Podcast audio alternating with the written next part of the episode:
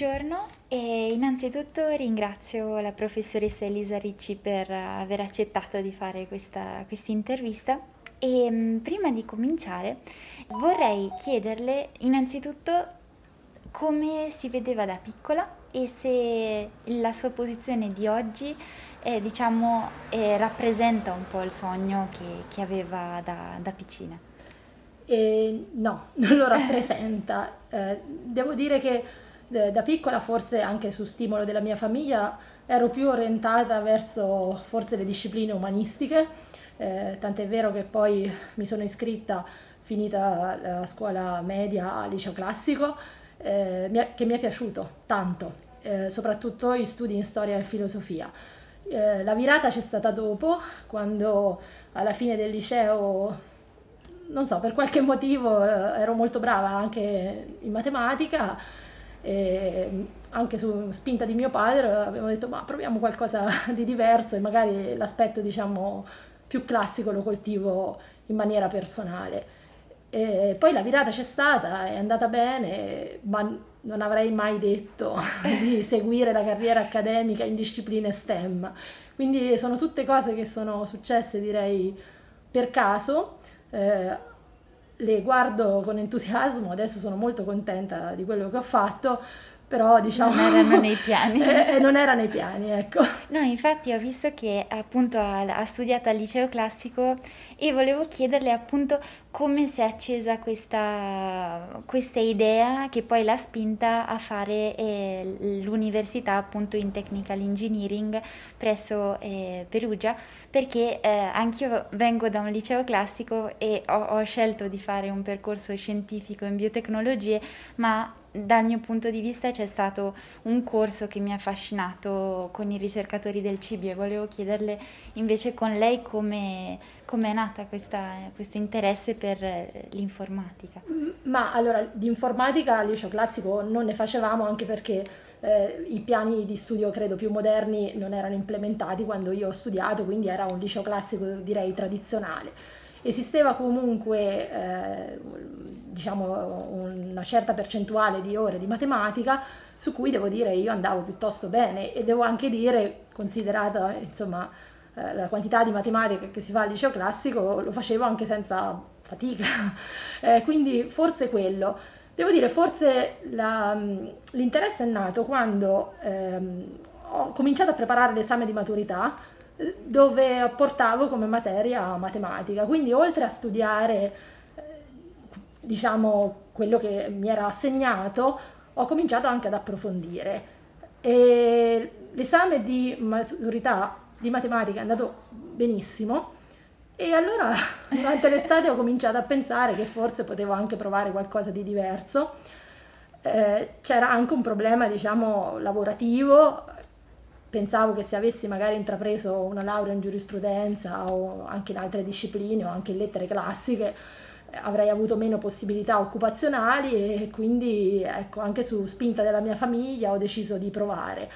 Eh, all'inizio pensavo qualcosa di ingegneria, ma magari ingegneria civile ambientale, poi nelle iniziative di orientamento della facoltà la parte di ingegneria elettronica e dell'informazione mi è piaciuta di più, forse anche i, i, colleghi dell'università sono stati più appassionanti quando l'hanno presentata e ho deciso di provare, di cambiare.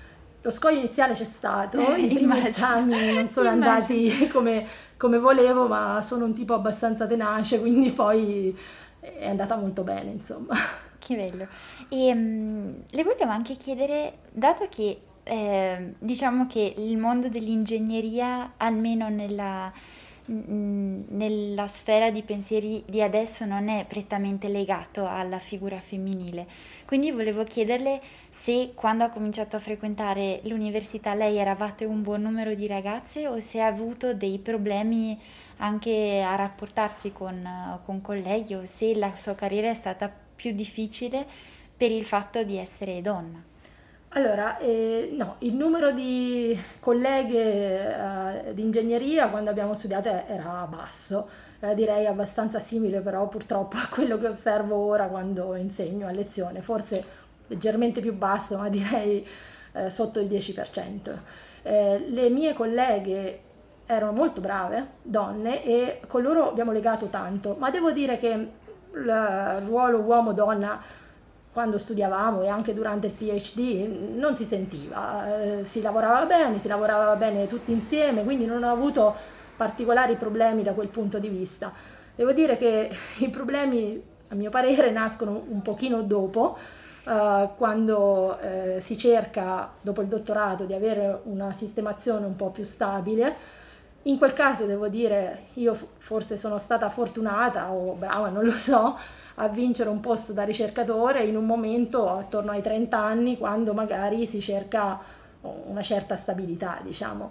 Credo che uno dei problemi che abbiamo in accademia oggi sia proprio legato que- a questa seconda fase, non tanto alla fase, diciamo, più di formazione, no? certo. alla fase del master, del PhD, quanto alla fase di ehm, cominciare a creare un, una propria individualità, un proprio gruppo di ricerca perché per anni l'ingresso in accademia era un po' stretto, adesso eh, si stanno facendo dei, dei, passi avanti in questo senso eh, e soprattutto per una donna eh, dover fare una scelta tra avere una carriera e costruire una famiglia c'era e c'è ancora forse. Beh, immagino. Infatti ho visto che dopo il suo master appunto ha fatto il, il dottorato sempre a Perugia e poi eh, tra la tesi di master e altre, altre, occasioni ho visto che si è spostata sia in, a Zurigo eh, che a Bristol in, in Gran Bretagna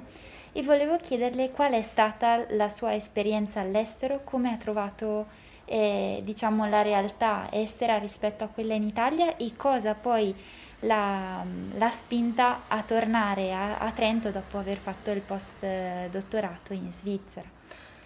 Sì, l'esperienza internazionale mi ha arricchito tanto e devo dire che la mia scelta di fare proseguire con un PhD è venuta dopo che ho passato un periodo al Politecnico di Zurigo perché ho respirato un'area internazionale, degli stimoli culturali forti. Eh, poi ehm, la, la, scelta di proseguire un po' all'estero, anche eh, appunto spendendo gran parte del mio dottorato in Inghilterra, facendo un po' sdoc in Svizzera, era proprio in, in, in quel senso, cioè continuare a respirare un'area internazionale, continuare a confrontarsi con colleghi eh, di altre provenienze, ma anche di altri background culturali, perché comunque si cresce anche quando non si è monolitici nella nostra disciplina, no? Eh, la scelta di rientrare in Italia è, stata diciamo, legata a motivi personali, ma non mi sono pentita perché devo dire che a Trento ho trovato un bel ambiente. Eh, prima ero in Fondazione Bruno Kessler, adesso sono in Ateneo e in Fondazione Bruno Kessler. Eh, perché si è sempre lavorato proprio nell'ottica di creare un ambiente internazionale, di creare dei gruppi eh, scientifici che siano competitivi verso l'estero, quindi non credo di aver perso niente ad essere tornata in Italia, credo che, che a Trento si sta bene. Ok, quindi le, diciamo che trovo una realtà abbastanza aperta anche qui, che è uno degli scogli che, di cui si sente più parlare, che l'Italia è un po' chiusa, non favorisce lo sviluppo di nuove menti e, e, e queste cose qui. Le volevo anche chiedere come è nato l'interesse poi per eh, computer vision che eh, adesso lei porta avanti eh, con il suo lavoro, se eh, nei precedenti studi eh, sia a Bristol sia in Svizzera ehm, lei aveva già cominciato a occuparsi di questo oppure se si stava interessando a tutt'altro e è arrivato così per caso No, non è arrivato per caso, ma direi che la mia carriera non ha seguito un percorso lineare, cosa che non è stata una buona idea perché eh, poi si fatica di più. Eh, però ehm, durante la mia tesi di laurea avevo cominciato ad approfondire l'utilizzo di reti neurali per un problema di elettronica, anzi di fisica delle particelle. Eh, poi diciamo, ho continuato, mi sono resa conto che questa parte di apprendimento automatico, di machine learning mi interessava di più del problema stesso eh, quindi quando ho cercato per un dottorato, ho cercato un dottorato nell'ambito del machine learning, dell'intelligenza artificiale. Eh, il mio dottorato però aveva un'impronta più teorica e meno applicativa, eh, quindi la, mi sono spostata nella computer vision, che invece è una branca un pochino più applicativa dell'intelligenza artificiale, nel mio postdoc. Questa cosa qua, se da una parte mi ha arricchito, mi ha anche causato un, un piccolo ritardo di carriera, nel senso che poi comunque anche la comunità dei ricercatori, la comunità di riferimento è diversa. E quindi eh, ho cominciato relativamente tardi durante il mio postdoc ad occuparmi di computer vision. Eh, mi occupavo di un progetto europeo eh, che è molto simile tra l'altro eh, a uno dei progetti che ho ora, eh, si chiama Spring il progetto che, che ho in questo momento, Socially Pertinent Robot in Gerontological Healthcare e l'obiettivo di questo progetto è proprio di sviluppare degli algoritmi che consentono di, ehm, al robot di interpretare in maniera automatica eh, i comportamenti dell'essere umano che interagisce con il robot. Nel progetto che avevamo in Svizzera la parte robotica non c'era, però c'era tutta questa parte di analisi automatica del comportamento umano e soprattutto del comportamento non verbale, quindi del gesticolare magari, eh, dello stima dello sguardo. E da allora mh, mm, mi sono appassionata a questa parte, forse anche perché rispetto al machine learning teorico avere dei risultati tangibili della tua attività è un da pochino più gratific- gratificante, sì. sì. Ecco. E mm, secondo lei quello che lei sta studiando, che impatto può avere sulla, sulla società e soprattutto se siamo una società che è abbastanza aperta per poterlo recepire oppure se anche lei nella sua esperienza sente delle, delle resistenze alla, all'argomento dato che insomma la tecnologia è un po' un argomento delicato e che spesso fa paura. Sì, sì, eh, questo è particolarmente vero per l'intelligenza artificiale e è diventato particolarmente vero quando eh, abbiamo cominciato ad avere degli algoritmi di intelligenza artificiale che funzionano davvero. Eh, c'è molta attenzione adesso ai temi etici legati all'intelligenza artificiale, eh, chiaramente mh, c'è attenzione per quanto riguarda eh, lo sviluppo di sistemi, per esempio, di riconoscimento mm-hmm. automatico delle, delle, persone, i sistemi di face recognition ormai funzionano con un'accuratezza spaventosa eh, e quindi è, è, ovvio che dobbiamo pensare a dei sistemi di regolamentazione di queste tecnologie nella misura in cui queste tecnologie possono andare a ledere anche la privacy dei cittadini. Eh, si sta lavorando, diciamo, la comunità europea, anche gli altri stati sono molto attivi in questo, in questo ambito.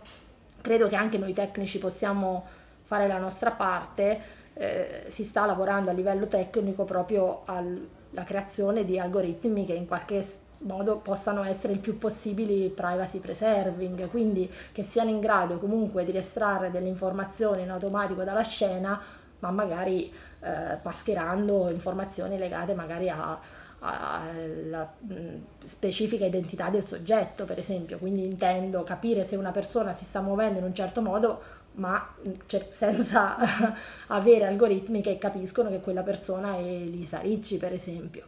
Poi nel caso specifico de, della robotica sociale, questo è ancora più sentito, e aspetti etici della robotica sociale riguardano anche il fatto che magari questi robot sociali tra le tante applicazioni possono essere inseriti in ambienti particolari come per esempio gli ospedali. Mm-hmm. Anche qui eh, non si mira senz'altro a sostituire sostituire né il medico né l'infermiere, eventualmente si mira ad affiancarlo per task che comunque possono liberare, tra virgolette, il medico e magari farlo concentrare sui su task veramente importanti. Eh, viceversa, eh, la tecnologia c'è, eh, possiamo usarla, per esempio eh, l'esigenza di avere robot negli ospedali si è sentita di più sotto pandemia Covid perché eh, appunto eh, era possibile mandare comunque dei sistemi automatici mentre eh, eh, il personale medico rischiava contagi. Certo. O, quindi diciamo usiamola bene, tecno- questa tecnologia c'è, esiste, perfezioniamola ovviamente, eh, però stiamo attenti a queste tematiche, sì. Senz'altro. E lei, dal suo punto di vista personale, come vive eh, questa, questa, evoluzione velocissima della tecnologia? Cioè, le è mai capitato di eh, avere un senso di timore di cosa, di cosa, potrebbe diventare in un futuro oppure lei è più propositiva e quindi vede che appunto il, l'evoluzione è molto legata a come si sa usare, ma di conseguenza come ogni cosa che abbiamo attualmente e, e ogni, ogni, strumento che usiamo. Ma, ma, io lo guardo con fiducia, penso che se si possono portare avanti le cose con intelligenza e si può cercare di eh, progredire eh, diciamo, con la tecnologia e progredire allo stesso modo sperando con la legislazione quindi eh, no, non sono ottimista, diciamo, eh, ovviamente eh, un problema che vedo è che la tecnologia va molto veloce. Sì. Eh, questo se da una parte per noi eh, è stressante perché comunque questo campo è un campo molto più veloce di, di altre discipline, noi abbiamo de, delle, eh, delle scoperte anche significative ogni pochi mesi, anche perché è un settore molto finanziato. Eh, una cosa che vedo diversa rispetto a, ad altri ambiti è che i finanziamenti in ambito di intelligenza artificiale sono aumentati in maniera significativa negli ultimi anni, anche perché la capacità di lavorare insieme di industria e accademia eh, è migliorata, mentre prima c'era una differenza eh, e si lavorava poco insieme, adesso le grandi aziende sono molto interessate a produrre tecnologia, a lavorare insieme con le università eh, e quindi gli investimenti in questo ambito sono tanti, i ricercatori che se ne occupano sono tanti e le, le, i passi, i progressi in avanti sono anche veloci. E questo eh, trova riscontro anche nel numero di studenti che lei ha in aula o che si occupano di questo, oppure dal punto di vista di studenti e di università viene diciamo ritardato un po', cioè non si sente subito il, l'impatto? No, no, no, io credo che si sente, anche qui a Trento abbiamo avuto un buon riscontro con la nuova laurea in Artificial Intelligence Systems, ma in generale anche...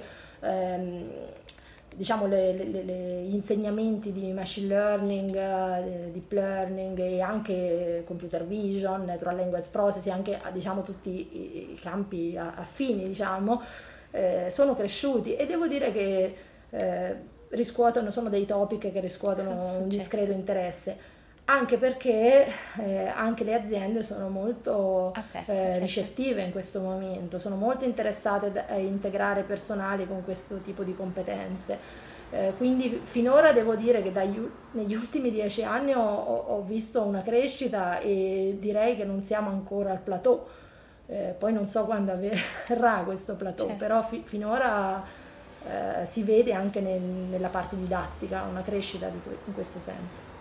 E i suoi prossimi progetti invece ha qualche eh, idea in mente o sarà prettamente incentrato sul lavorare appunto a, a e perfezionare quello che, che sta già facendo da, da, un po' di tempo, quindi sempre appunto su computer vision e Beh, diciamo il core della mia ricerca è um, quello di sviluppare delle reti neurali, dei sistemi di deep learning che siano il più possibile adattativi. Di solito una rete neurale viene addestrata su un set di dati e poi una volta che la rete è addestrata eh, viene utilizzata per quel task per, quale, per la quale è stato disegnato. Quello che la mia ricerca fa è cercare di rendere queste reti neurali flessibili e che siano in grado di adattarsi quando arrivano nuovi dati.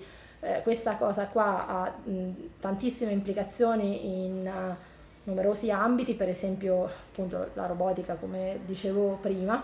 Questo sicuramente resterà il core della, della mia ricerca.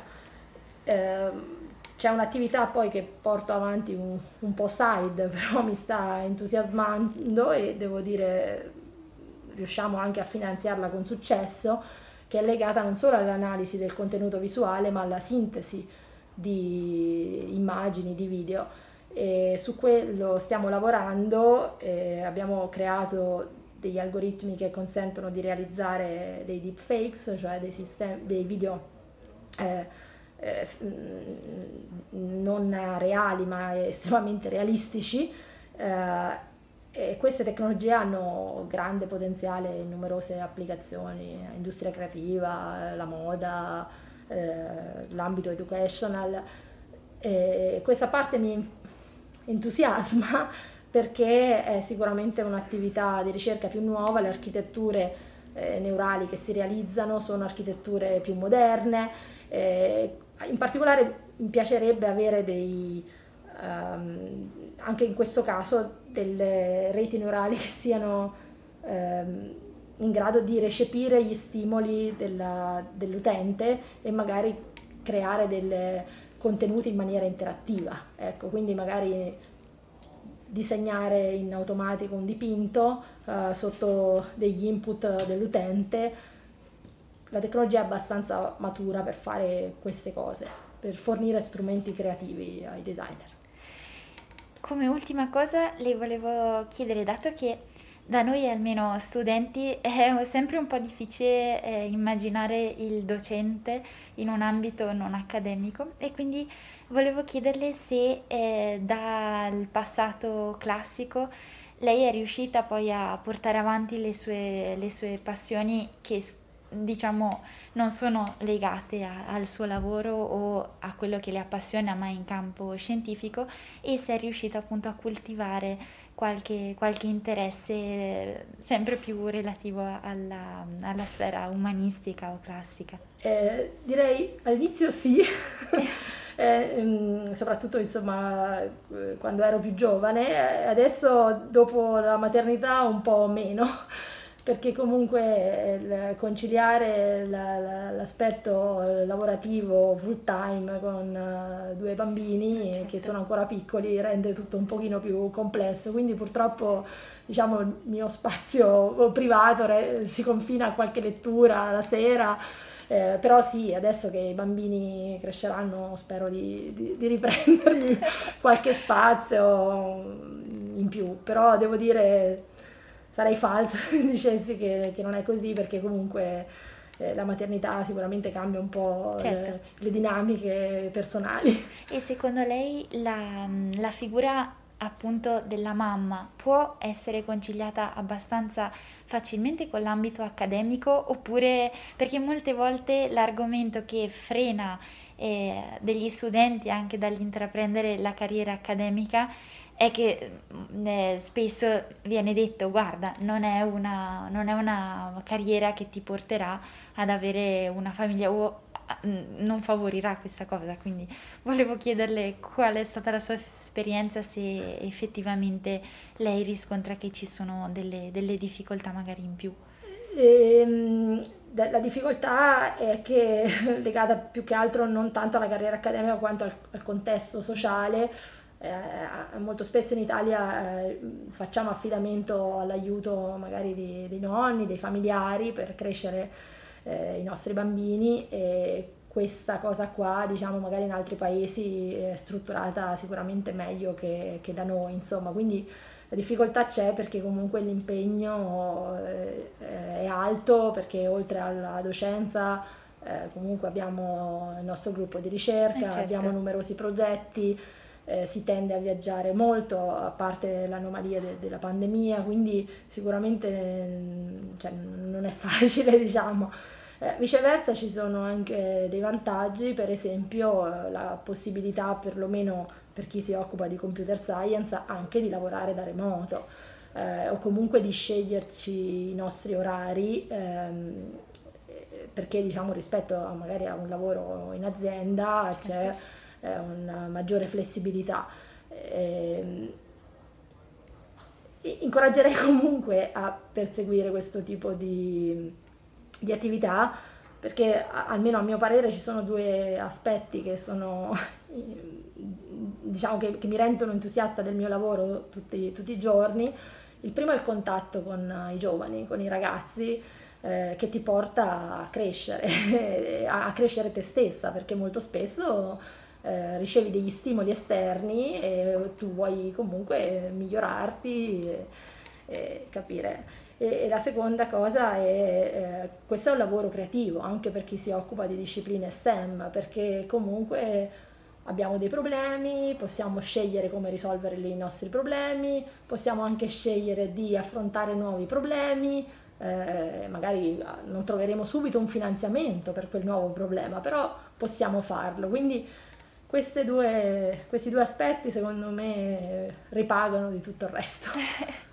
Benissimo, la ringrazio molto per la disponibilità e per la completezza nelle sue risposte e speriamo di riaverla presto per un'altra o seminario o conferenza. Grazie. Grazie. Grazie.